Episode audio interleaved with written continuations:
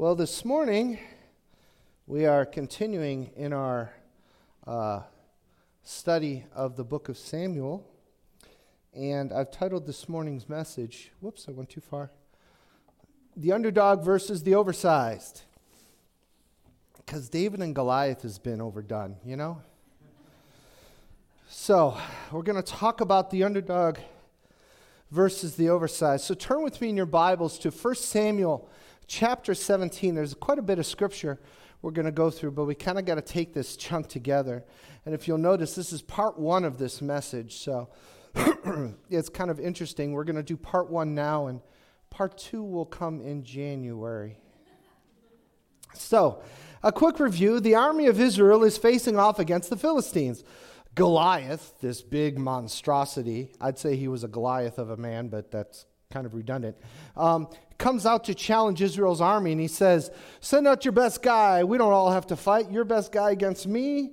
Whoever wins, the losers will be the slaves to the winners. Now, we read that Goliath was a huge guy. Goliath was nine feet tall. I mean, that's pretty tall even back then, okay? Nine feet tall. No one wanted to face him. So now we, we catch up in Scripture to David. David re enters the story. We, we heard a little bit about David a while ago and a, a few little tidbits here and there. But now, uh, David was the youngest of eight brothers, and his three oldest brothers had joined Saul's army to fight the Philistines. And David would travel back and forth from home to the army from time to time to uh, take things to his brothers from home, take some food, to check on them, and bring letters home to their dad.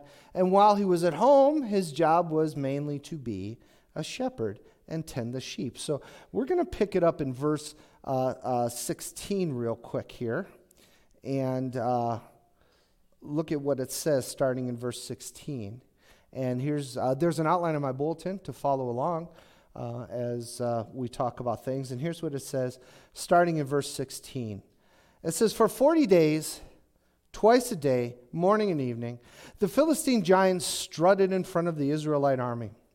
One day Jesse said to David, Take this half bushel of roasted grain and these ten loaves of bread to your brothers, and give these ten cuts of cheese to their captain. See how your brothers are getting along, and bring me back a letter from them. David's brothers were with Saul and the Israelite army at the valley of Elah, fighting against the Philistines. Remember, we talked about that last week? They were in the, set up in the valley there, fighting against the Philistines. So David left the sheep with another shepherd and set out early the next morning with the gifts. He arrived at the outskirts of the camp just as the Israelite army was leaving for the battlefield with shouts and battle cries. Soon, the Israelite and Philistine forces stood facing each other, army against army. David left his things with the keeper of supplies and hurried out to the ranks to greet his brothers. You see, Jesse wanted to make sure his sons were okay. Back then, there weren't Western Union telegrams that were sent home if your son had been killed or, or wounded. Um, so uh, th- sometimes a soldier, honestly, would die in battle, and the family wouldn't find out for quite some time. But Jesse wanted to keep up to date as to what uh, his sons were doing. So David gets to the army camp, drops off the, the supplies, and he goes to look for his brothers. I want to go find my brothers. That's where we pick it up to the next point this morning, which is go home, little brother. Starting in verse 23, it says, He was talking with them, and he saw Goliath, the champion from Gath, come out from the Philistine ranks shouting his challenge to the army of Israel. And as soon as is, the Israelite army saw him, they began to run away in fright. Have you seen the giant? The men were asking. He comes out each day to challenge Israel. And have you heard about the huge reward the king has offered to anyone who kills him? The king will give him one of his daughters for a wife, and his whole family will be exempted from paying taxes. There's a really smart comment to make there, but I'm going to let it go. David talked to some others standing there to verify the report. And this is what David said What will a man get if he kills this Philistine and put an end to his abuse of Israel? He asked them. Who is this pagan Philistine anyway, that he is allowed to defy the armies of the living God? And David received the same reply as before What you have been hearing is true. That is the reward for killing the giant. Now, apparently, not only was Goliath a big man, he had a pretty big, booming voice, too, because a voice, it was a voice that can be heard by all of Israel as he came out and made his challenge. And can you imagine the sight? Um, the armies assemble, and as soon as Goliath steps forward and gives his challenge, they run away. And this has been going on for more than a month. I, I, don't get it. For more than a month. So, did they wake up each morning and go, gee, do you think Goliath will come out today? And each day they'd run away scared. Well, David's there. He can't believe his eyes. He's like, what the heck? I'm sure this isn't what he expected to see when he went to visit his brothers. He expected and probably thought his brothers are brave soldiers and his brothers are brave men fighting for Saul's army for the glory and the defense and the honor of Israel. And they're all running away scared. What the heck is going on? He's appalled. and especially appalled by this Philistine and the things he's saying about Israel and their people. He must have thought, how can you guys just stand here and let this Philistine say such awful things about you? Then he hears about the king's reward for anyone who will slay the giant. And he starts asking questions of the soldiers Is this really true? Yes, his daughter in marriage and no taxes. Was the daughter that good looking? Was she so pretty that it was worth it to risk your life against a giant? Well, it really wasn't the idea of, wow, have you seen Saul's daughter? Ho, ho, ho, yeah, she'd be quite a catch. It's not really that as much as if you were married to the king's daughter, man, that got you a lot of influence and a lot of favor in the kingdom for sure. Did you understand? Excuse me. So not only would you have all this influence, you never have to pay taxes again either. Sounds like a pretty good deal. But look what David's oldest brother says to him because David's been asking all these questions. We'll pick it up in verse 28. It says, But when David's oldest brother, Eliab, heard David talking to the men, he was angry. What are you doing around here anyway? He demanded. What about those few sheep you're supposed to be taking care of? I know about your pride and dishonesty, and you just want to see the battle. What have I done now? David replied. I was only asking a question. He walked over to some others and asked them the same thing and received the same answer. Eliab plays the big brother card. What are you doing here, anyhow? Why don't you just run on home? Take care of those few sheep. I'm sure he said very condescendingly. This is soldier's business. Go home. You just want to see some violence and some bloodshed. And David gives the classic little brother response What did I do? I understand the classic little brother. I am the little brother. I have three older brothers. One of them is sitting here in this church. And they were so mean to me all the time. it is amazing that I turned out as normal as I did, I must say. See, he's still being mean to me. You see, Eliab didn't like David being there. Why doesn't someone go out there and kill Goliath? David is saying. Sounds like a great reward from the king, huh? Eliab is basically saying, David, why don't you just shut up? It's bad enough that these guys have to deal with this situation, very stressful and fearful. It doesn't help. It doesn't help having a little brother asking questions and emphasizing the fact that they're afraid. Well, you see, by now word had gotten around that David was asking a lot of questions about this and taking great interest in this. So, look at the next verses, and the next point this morning is this idea of summoned by Saul. Starting in verse 33, it says this Then David's question was reported to King Saul, and the king sent for him. Don't worry about a thing, David told Saul. I'll go fight the Philistine. Don't be ridiculous, Saul replied. There's no way you can go against this Philistine. You are only a boy, and he has been in the army since he was a boy. Saul sends for David, and David makes this bold statement, right? Don't worry about a thing. I'll take care of it. I'll take care of this Goliath. Goliath. And Saul's response is, uh, I don't think so. When he was your age, he was already a soldier. He's been a long, long he's been a soldier longer than you've been alive, David. So let's read on. Verse 34. But David persisted. I've been taking care of my father's sheep, he said. That's impressive, right? And when a lion or a bear comes to steal a lamb from the flock, I go after it with a club and I take the lamb from its mouth.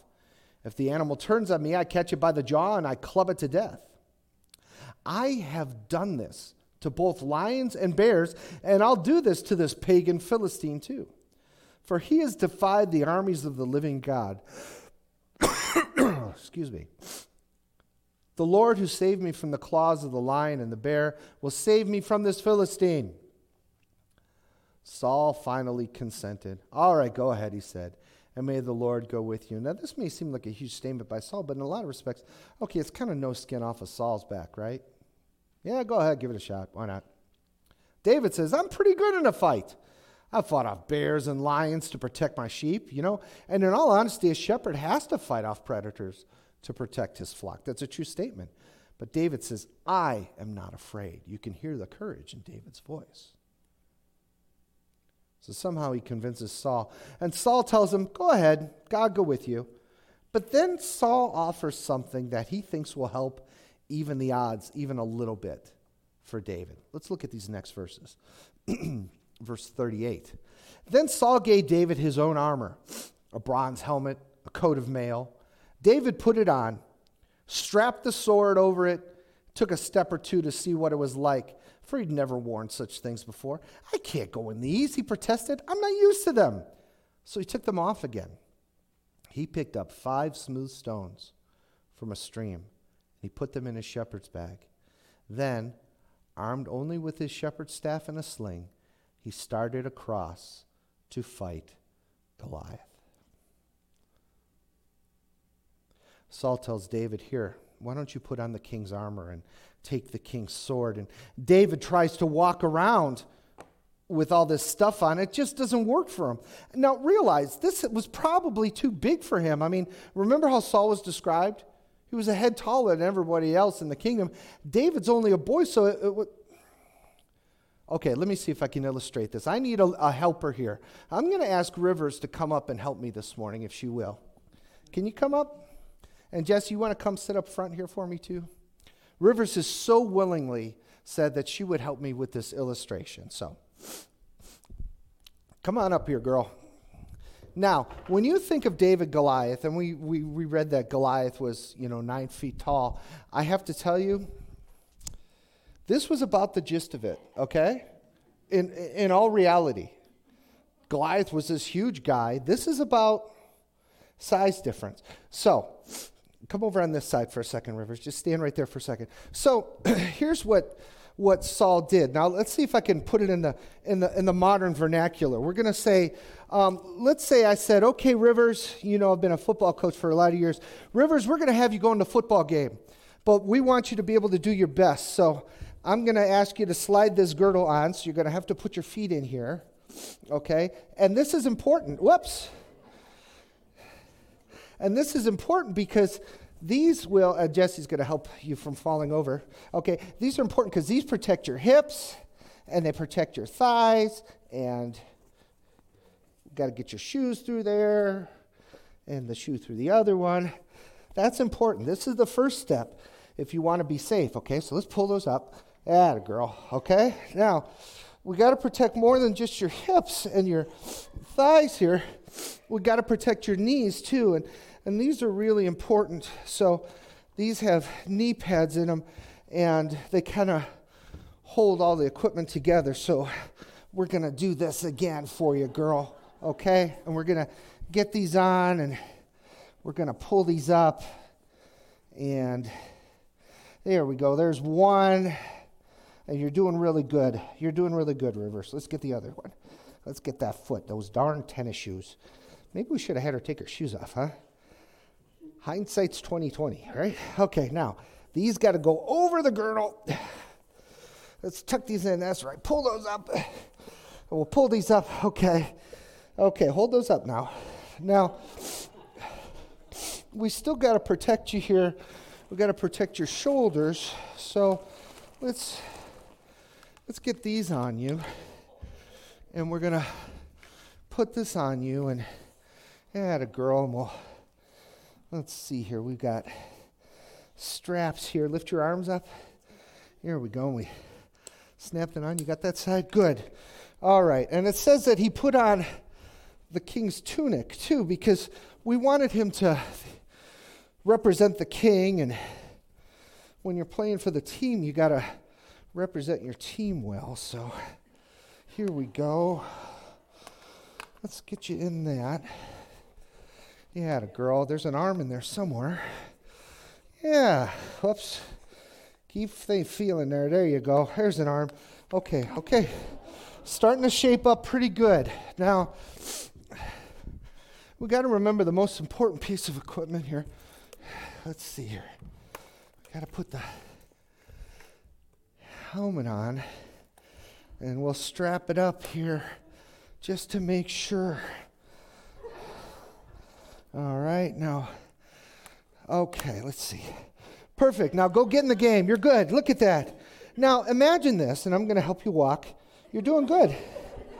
Now imagine this Saul put David in his armor and said, Okay, go fight Goliath. Okay, wait, you got to pull your pants up. What are you doing here? You got to hold these up. Hold these up.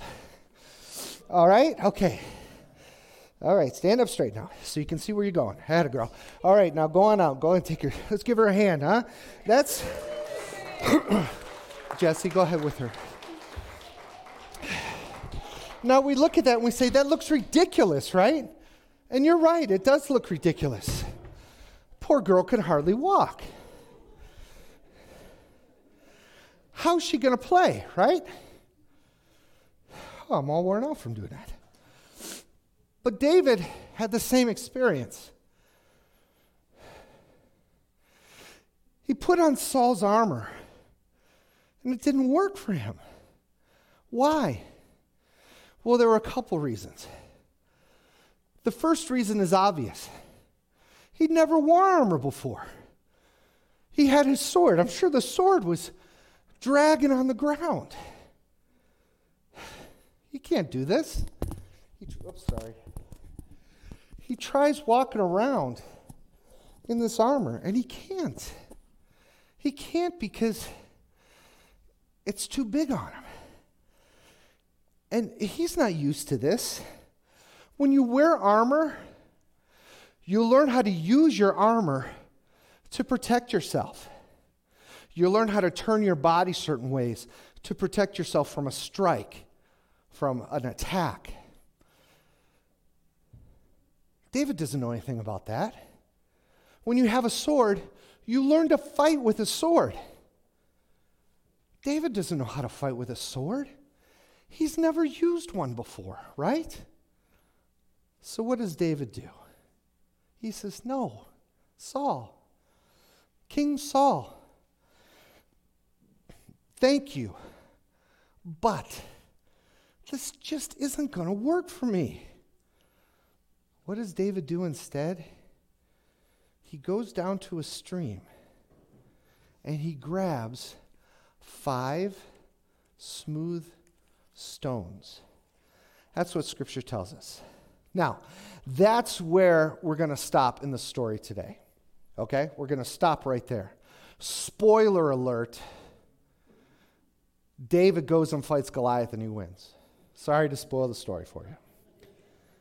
But he goes and he, and he picks up five smooth stones and goes out, as scripture tells us, with nothing but a bag of stones, his staff, and his sling. Now, what do we learn from this? And it's this simple idea Uh oh. Yes. Go with what you know. Saul offered David everything that he thought would help him.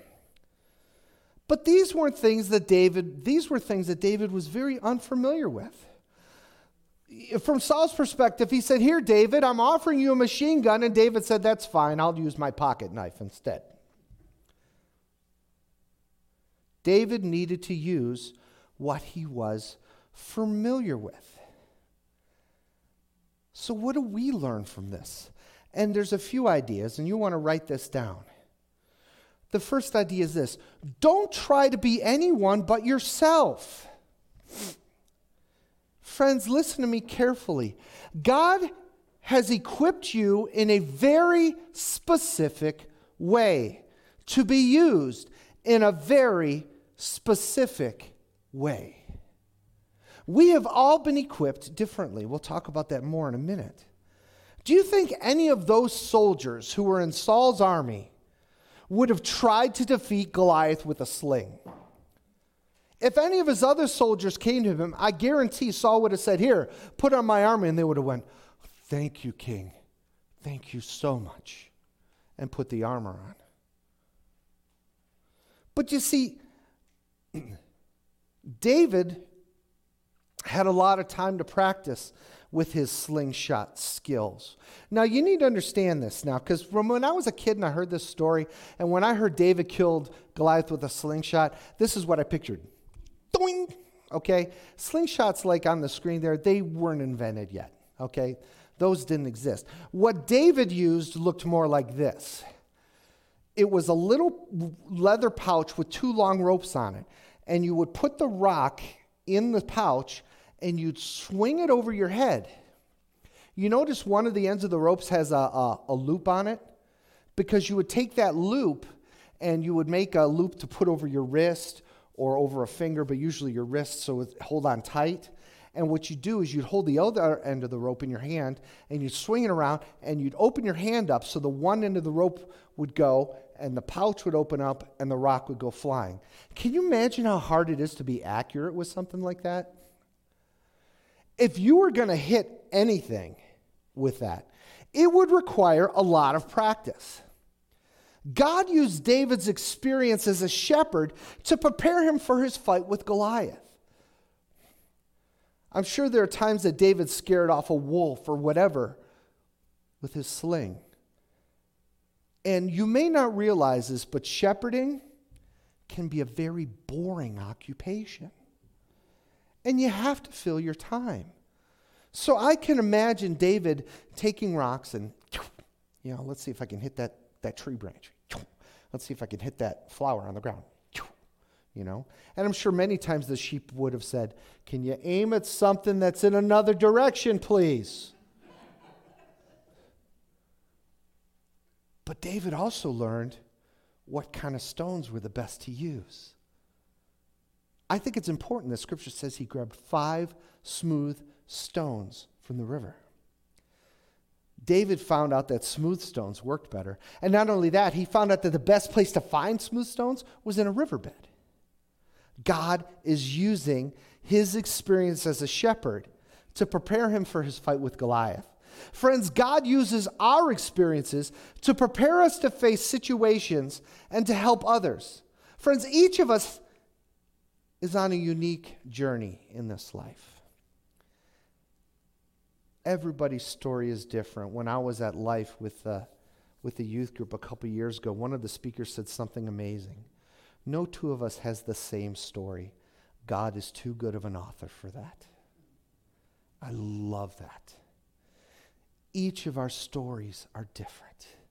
Each of our experiences are different. We have unique experiences, which for each of, us has developed unique skills, unique perspectives, unique understandings. And what's awesome about God is, is He uses all of our life experiences for His glory. There will be times in your life where you will be put in situations and you will realize, I hope the Holy Spirit shows it to you, that you are here in this situation right now because you are the perfect person to handle this situation. When a craftsman or a mechanic is doing work, it's always great to have the perfect tool to do the job. And sometimes you buy tools that you use once in a blue moon. Am I right, Mike? Yeah. But you have them because in those specific moments, you want that tool because it's the perfect tool to do the job. And God uses us. We are instruments of His glory. And God uses us in that way. And there will be many times in your life where you are the perfect person for the perfect job that God has for you. And when that is all done, when it's all said and done and everything is finished, as people see what's happened, and even in your own heart, own heart you'll realize there, there will be no doubt that it was God who was at work in the situation. When David defeats Goliath, there's no doubt that it's God. It's not a, wow, look how lucky David got. No, it's God. When the soldiers looked at it, do you think any of them doubted that God wasn't crucial to David's victory? That God, sorry, that nobody doubted that God was crucial to David's victory over Goliath. Friends, we have to use what God has given us. And don't shirk or begrudge experiences or even difficulties in your life that you face because God is going to use those moments to equip you because God has equipped you for everything that He calls you to do. Let me say that again. God has and will equip you for everything He has called you to do. Not, well, Pastor, how can you know that? Well, I'll tell you how I can know that. It's real easy. Look what Peter said His divine power has given us everything we need for life and godliness through our knowledge of Him who called us by His own glory and goodness. God is working on us, God is working in us, and God will work through us. So, friends, we have to go with what we know. Don't fall into the trap of trying to be somebody else or trying to be something you're not. You never have to be something that you're not to serve God the way He expects or the way that He intends. Do you hear me? God is so awesome, isn't He? Go with what you know, friends, because you have been fearfully and wonderfully made and perfectly equipped to do the job that God has called each of us to do. Would you pray with me? Father, we thank you for your word and your truth. And I pray that each of us would understand this and take this to heart. Help us to have the courage to be who we are, to trust you, and to recognize all that you bless us with and all that you have equipped us with. Help us never to shy away or run in fear as the soldiers did, but to stand bravely before any challenge, knowing that God, you have prepared us for that challenge. So as we leave this place today, may we give you glory with our lives May we honor you with our words, our actions, our thoughts. And may we share the good news of Jesus with all that we encounter. And all God's people said, Amen. Have a blessed day.